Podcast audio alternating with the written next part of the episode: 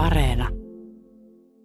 Rakkaat kuuntelijat, tervetuloa jälleen kerran Sivistysradion pariin. Tämä on kirjoituksia kungfutselaisuudesta. Jakson numero on 35.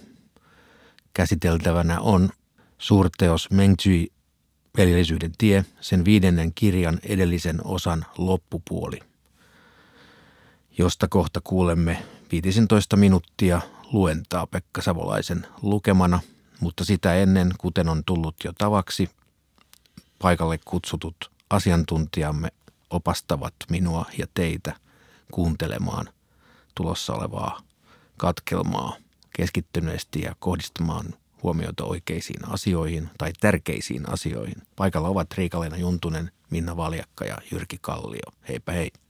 Hei. hei. Niin, mitkä ovat oikeita tai tärkeitä asioita nyt alkavassa luennossa? Tässä Mönksen opetuslapsi Van Zhang jatkaa näiden hyvien kysymystensä esittämistä. Kysymykset on todennäköisesti heijastaneet aikansa yleisiä käsityksiä. Ja tässä nyt yksi Van Zhangin ihmetyksen aiheista on se, että eikö olekaan niin, että valtaistuimen antaminen pätevälle on muinainen käytäntö. Täällä käsitellään paljonkin tätä taivaan mandaattia – ja mikä musta oli mielenkiintoista oli, että Mönksy esittää rahvaan jotenkin tämän taivaan mandaatin äänitorvena. Se on kyllä kieltämättä hyvin mielenkiintoinen piirre tässä, tässä jaksossa nimenomaan. Rahvaan oikeus ilmaista mielipiteensä siitä, kuka olisi mahdollisesti pätevä hallitsijaksi. Vox populi vox dei, sanottiin Euroopassa keskiajalla, eli aivan sama asia. Kansanääni on Jumalan ääni vaikka ollaan hierarkisessa ympäristössä, niin kansalla on kuitenkin arvoa. Mielenkiintoista. Käymme kuuntelemaan tämän päiväistä luentoa. Viidennen kirjan edellinen osa. Viisi. Wan Zhang kysyi, tapahtuiko niin, että Jao antoi taivaan piirin hallinnon Shunille? Mönksy vastasi, ei. Taivaan poika ei voi antaa taivaan piiriä kenellekään. Mutta Shunhan sai taivaanpiirin hallittavakseen. Kuka sen hänelle antoi? Möntsy vastasi. Taivas antoi sen hänelle. Tekikö taivas selväsanaisesti tiettäväksi sen, että antoi taivaan piirin Shunille? Mönksy vastasi. Ei. Taivas ei puhu, vaan esittää tahtonsa teoilla ja toimilla. Wan Chang kysyi, miten se esittää tahtonsa teoilla ja toimilla? Mönksy sanoi. Taivaan poika voi suositella jotakuta taivaalle seuraajakseen, mutta ei voi pakottaa taivasta antamaan tälle taivaan piiriä. Vasalliruhtinas voi suositella jotakuta taivaan pojalle, mutta ei voi pakottaa taivaan poikaa antamaan tälle vasalliruhtinaan arvoa. Neuvosmies voi suositella jotakuta vasalliruhtinaalle, mutta ei voi pakottaa vasalliruhtinasta antamaan tälle neuvosmiehen arvoa. Muinoin Jao suositteli Shunia taivaalle, ja taivas hyväksyi hänet. Jao esitteli Shunin rahvaalle, ja rahvas hyväksyi hänet. Siksi sanoin, että taivas ei puhu, vaan esittää tahtonsa teoilla ja toimilla. Wan Chang sanoi, rohkenenko kysyä, miten taivas hyväksyi Shunin, kun häntä oli suositeltu – miten rahvas hyväksyi Shunin, kun hänet oli esitelty. Mönksy sanoi. Jao pani Shunin vastuuseen uhrimenoista ja sadat jumaluudet olivat niistä mielissään. Näin taivas hyväksyi hänet. Jao pani Shunin vastuuseen hallintoasioista ja asiat tulivat pannuiksi järjestykseen niin, että sata sukua olivat tyytyväisiä. Näin rahvas hyväksyi hänet. Taivas hyväksyi hänet ja rahvas hyväksyi hänet. Ja siksi sanon, että taivaan poika ei voi antaa taivaan piiriä kenellekään. Shun toimi jaon pääministerinä 28 vuotta. Tämä ei olisi voinut olla kiinni kenenkään yhden ihmisen tahdosta, vaan se oli kiinni taivaasta. Jaon poismenon jälkeisen kolmen vuoden suruajan päätyttyä – Sun vetäytyi Jaon pojan tieltä syrjään lounavirran eteläpuolelle. Taivaanpiirin vasalliruhtinaat, jotka halusivat keisarin vastaanotolle, eivät menneet Jaon pojan, vaan Shunin luokse. Riitajuttujen osalliset eivät menneet Jaon pojan, vaan Shunin luokse. Ylistyslaulelmien tekijät eivät tehneet ylistyslaulelmia Jaon pojasta, vaan Shunista. Siksi sanon, että Shunin nousu valtaistuimelle oli kiinni taivaasta. Myöhemmin Shun palasi keskisten valtioiden alueelle ja asettui taivaan pojan valtaistuimelle. Jos hän olisi heti asettunut asumaan Jaon palatsiin ja syrjäyttänyt Jaon pojan, hänen valtansa olisi ollut omavaltaisesti anastettua eikä taivaan antamaa. Suuressa julistuksessa sanotaan. Taivas näkee minun rahvaani silmillä, taivas kuulee minun rahvaani korvilla. Tätä minäkin tarkoitin. 6. Wan Chang esitti kysymyksen. Jotkut väittävät, kun koitti Sia-dynastian perustajan Jyyn aika, hyveellisyys hiipui, eikä valtaistuinta enää luovutettu jaloimmille, vaan se siirtyi perintönä pojille. Oliko näin? Mönksy sanoi, ei. Noin ei ollut asianlaita. Jos taivas siirtää hallitsijan vallan jalolle miehelle, niin jalolle miehelle valta siirtyy. Jos taivas siirtää vallan pojalle, niin pojalle valta siirtyy. Muinoin Shun suositteli Jyytä taivaalle. 17 vuoden kuluttua Shun menehtyi. Kolmen vuoden suruajan päätyttyä Jy vetäytyi Shunin pojan tieltä Yangchengiin – mutta kaikki rahvas taivaan alla seurasi häntä sinne aivan samalla tavalla kuin rahvas jätti Jaon kuoleman jälkeen seuraamatta Jaon poikaa ja seurasi Sunia. Jy suositteli Jiitä taivaalle. Seitsemän vuoden kuluttua Jy menehtyi. Kolmen vuoden surojan päätyttyä Ji vetäytyi Jyn pojan tieltä Ji-vuoren taakse. Keisarin vastaanotolle haluavat ja riitajuttujen osalliset eivät menneet Jiin, vaan Jyn pojan Jiin luokse sanoen, hän on herramme poika. Ylistyslaulelmien tekijät eivät tehneet ylistyslaulelmia Jiistä, vaan Jiistä.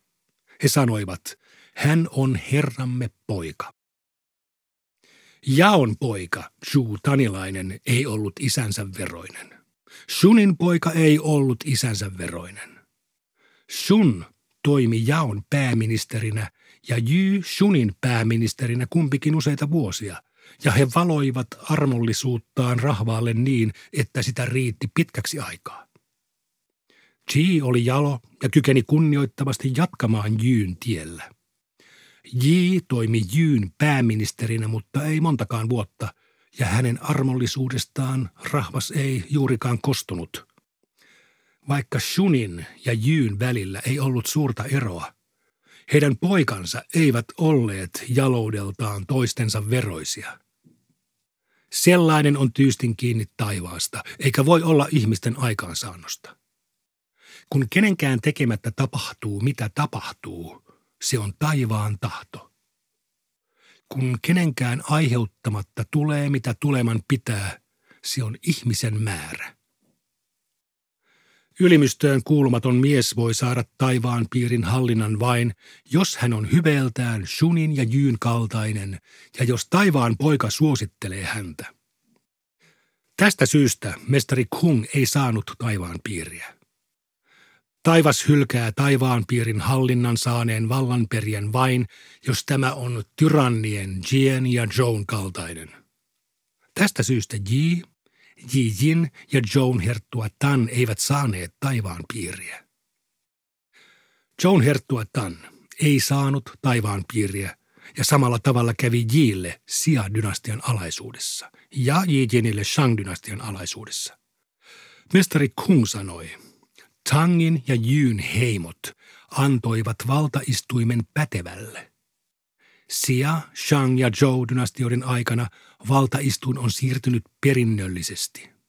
Kumpikin on yhtäläisen oikein. 7.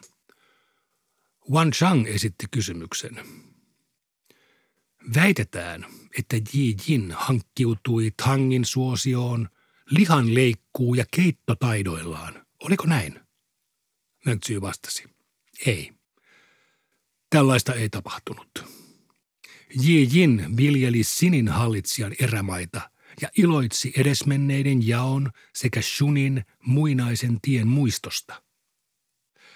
Hän ei edes harkinnut virkaa, vaikka palkaksi olisi saanut koko taivaan piirin, jos se oli oikeamielisyyden ja tien vastainen. Tuhatta nelivaljakkoa hän ei vilkaissutkaan. Rahtustakaan hän ei antanut kenellekään palkkioksi sellaisesta, joka oli oikeamielisyyden ja tien vastaista. Rahtustakaan hän ei ottanut keneltäkään palkkioksi sellaisesta. Tang lähetti hänelle kankaita, kutsuen häntä palvelukseensa, mutta Ji Jin sanoi myhällen.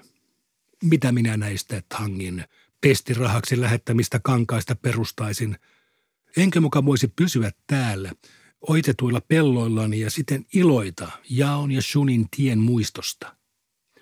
Tang lähetti Ji Jinille kutsun palvelukseensa kolmesti ja lopulta Ji Jin muutti mielensä. Hän korjasi sanomaansa. Sen sijaan, että pysyn täällä oitetuilla pelloillani ja siten iloitsen Jaon ja Shunin tien muistosta, enkä muka voisi tehdä ruhtinaastamme Jaoa ja Shunia ruhtinaana. Enkä muka voisi tehdä rahvaastamme Jaon ja Shunin rahvasta.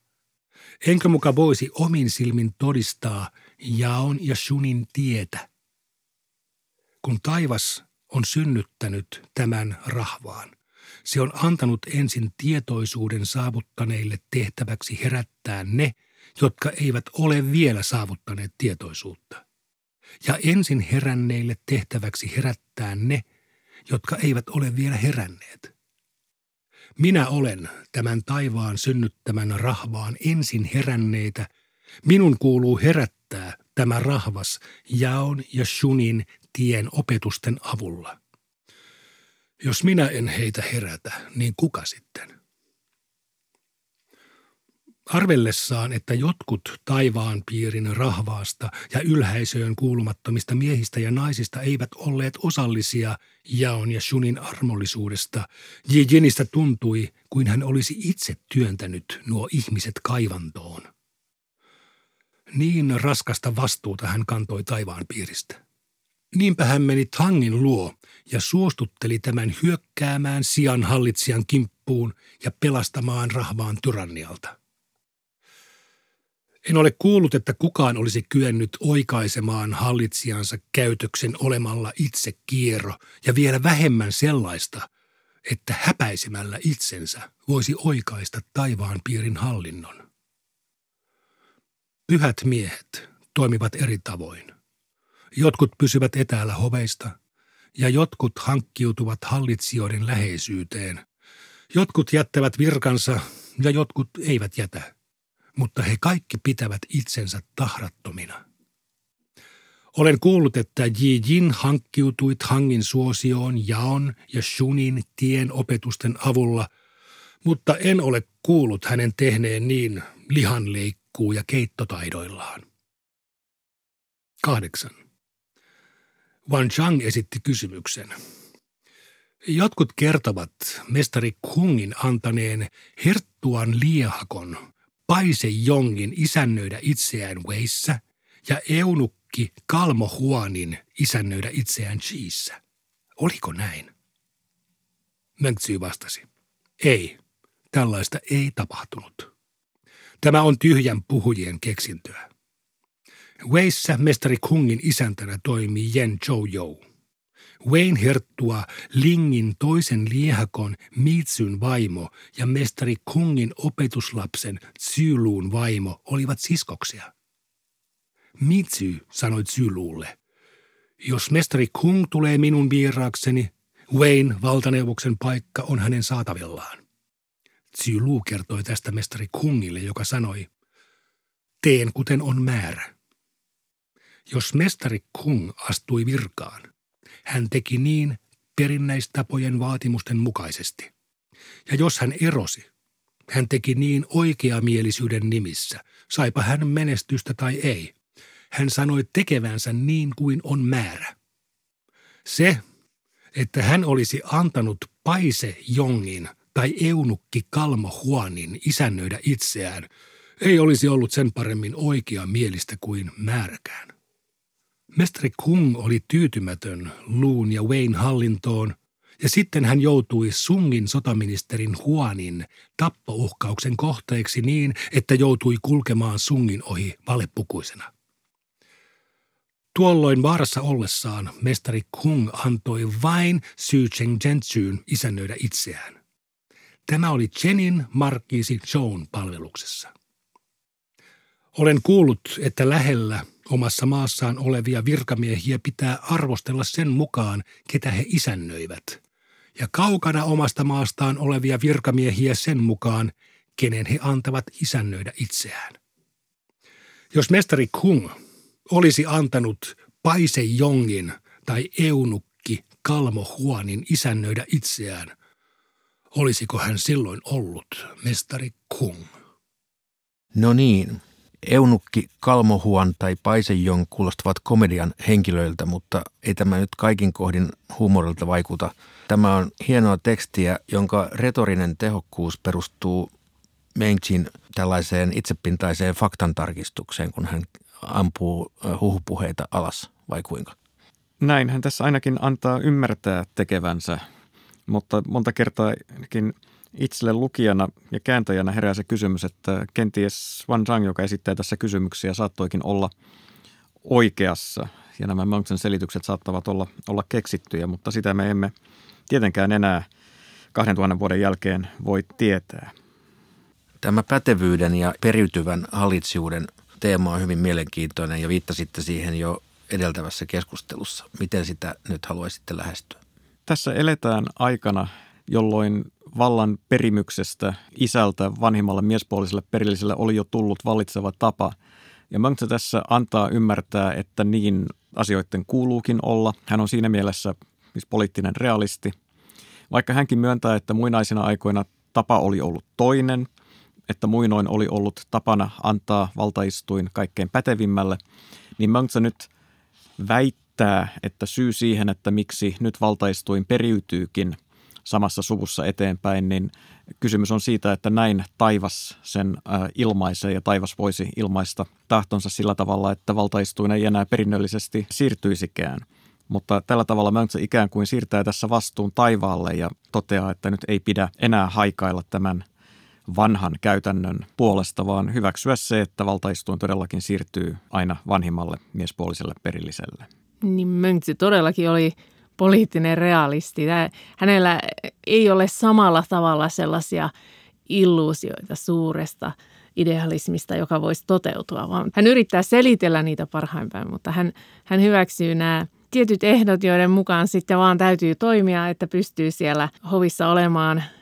Mehän epäilimme, että yksi näitä hänen tällaisia holhokkeja oli tämmöinen nuorempi periä, iältään nuorempi, ikään kuin vasta isänsä perinyt, johon pystyi vielä vaikuttamaan ja, ja hän yritti selvästi saada siellä jotain aikaa. Tähän olisi itseään jalkaan ampumista, jos sitten tässä tilanteessa kertoisi, että tällainen periytyminen on väärin, jos ei ole tarpeeksi lahjakas tähän. Toki hän myös mainitsee, että mikäli perijä on täysin lahjoton, kuten nämä tyrannit, mitkä täällä aina mainitaan, niin siinä tapauksessa jotain tapahtuu ja sitten se joku on usein se kansa. Eli se oli musta jännä, että, että hän niin kuin täällä kirjoittaa sen hallitsijan niin sinne taivaan ja rahvaan väliin. Ja tässä on myös yksi sellaisia jatkumoja Kiinan historiassa, jotka, jotka kulkee sitten vuosituhansien läpi. Eli dynastioita on kaatunut paljon nimenomaan rahvaan kapinan nousuun. Mm, mutta siinä hallitsijan ja rahvaan välissä, ainakin tässä kohin, tuodaan esiin se sata sukua, eli tietynlainen mm. eliitti. Eli se Joo. rahvas tavallaan tulee edustetuksi sen eliitin mukana tai sen puolesta.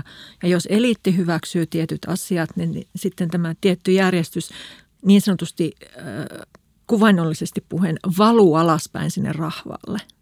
Jos eliitti hyväksyy, rahvaskin hyväksyy. Mutta ei se nyt ihan näin tietysti todellisuudessa suorasukaisesti koskaan mennyt.